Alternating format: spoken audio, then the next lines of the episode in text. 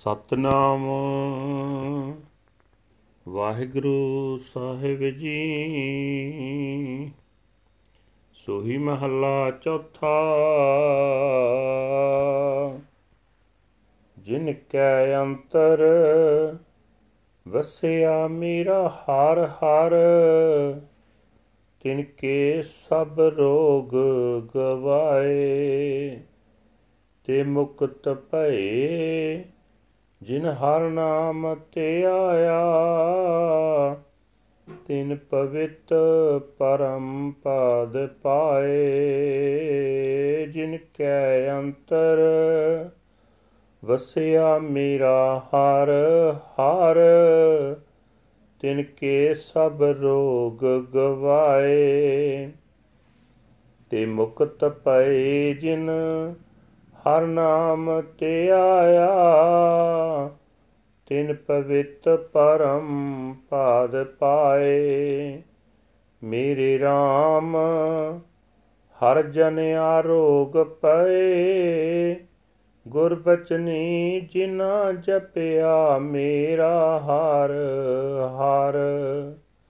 ਤਿਨ ਕੇ ਹਮੈ ਰੋਗ ਗਏ ਰਹਾਓ ਬ੍ਰਹਮਾ ਵਿਸ਼ਨ ਮਹਾਦੇਵ ਤ੍ਰੈ ਗੁਣ ਰੋਗੀ, ਵਿੱਚ ਹਉਮੈ ਕਾਰ ਕਮਾਈ।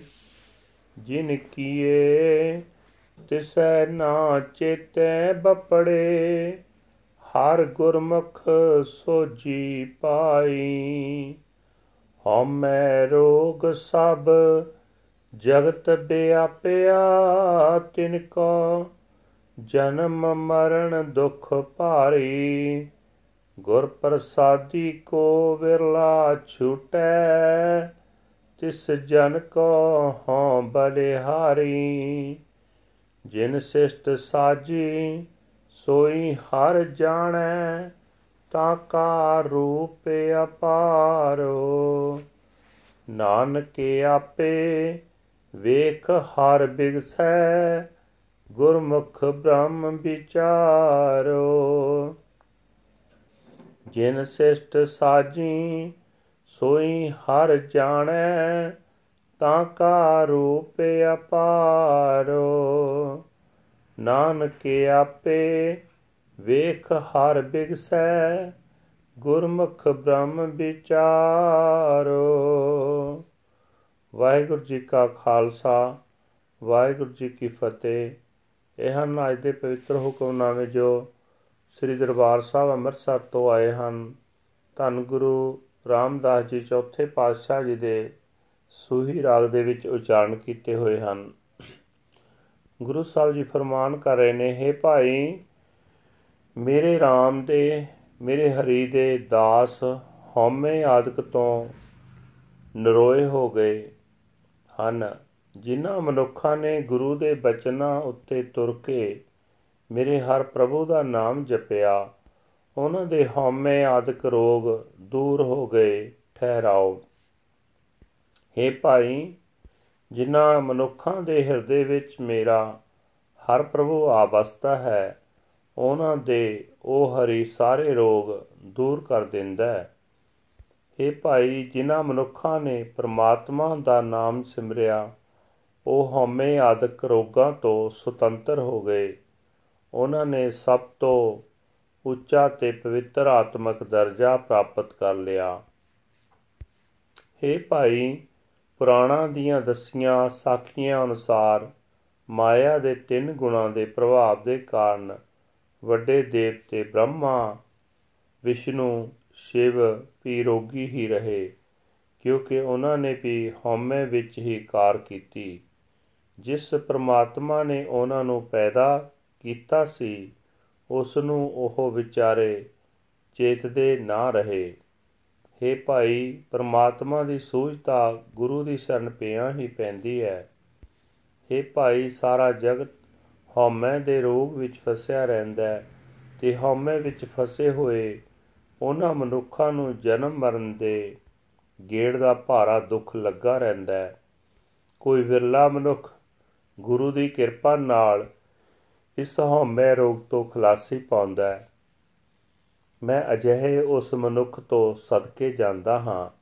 हे ਭਾਈ, ਜਿਸ ਪਰਮਾਤਮਾ ਨੇ ਇਹ ਸਾਰੀ ਸ੍ਰਿਸ਼ਟ ਪੈਦਾ ਕੀਤੀ ਹੈ, ਉਹ ਆਪ ਹੀ ਇਸ ਦੇ ਰੋਗ ਨੂੰ ਜਾਣਦਾ ਹੈ ਤੇ ਦੂਰ ਕਰਦਾ ਹੈ। ਉਸ ਪਰਮਾਤਮਾ ਦਾ ਸਰੂਪ ਹੱਦ ਬੰਨੇ ਤੋਂ ਪਰੇ ਹੈ। हे ਨਾਨਕ ਉਹ ਪਰਮਾਤਮਾ ਆਪ ਹੀ ਆਪਣੀ ਰਚੀ ਸ੍ਰਿਸ਼ਟੀ ਨੂੰ ਵੇਖ ਕੇ ਖੁਸ਼ ਹੁੰਦਾ ਹੈ ਗੁਰੂ ਦੀ ਸ਼ਰਨ ਪੈ ਕੇ ਹੀ ਪਰਮਾਤਮਾ ਦੇ ਗੁਣਾਂ ਦੀ ਸੂਝ ਆਉਂਦੀ ਹੈ ਵਾਹਿਗੁਰੂ ਜੀ ਕਾ ਖਾਲਸਾ ਵਾਹਿਗੁਰੂ ਜੀ ਕੀ ਫਤਿਹ This is today's Hukamnama from Sri Darbar Sahib Amritsar uttered by our fourth Guru, Guru Ram Das Ji under heading Suhi Fourth Mahal.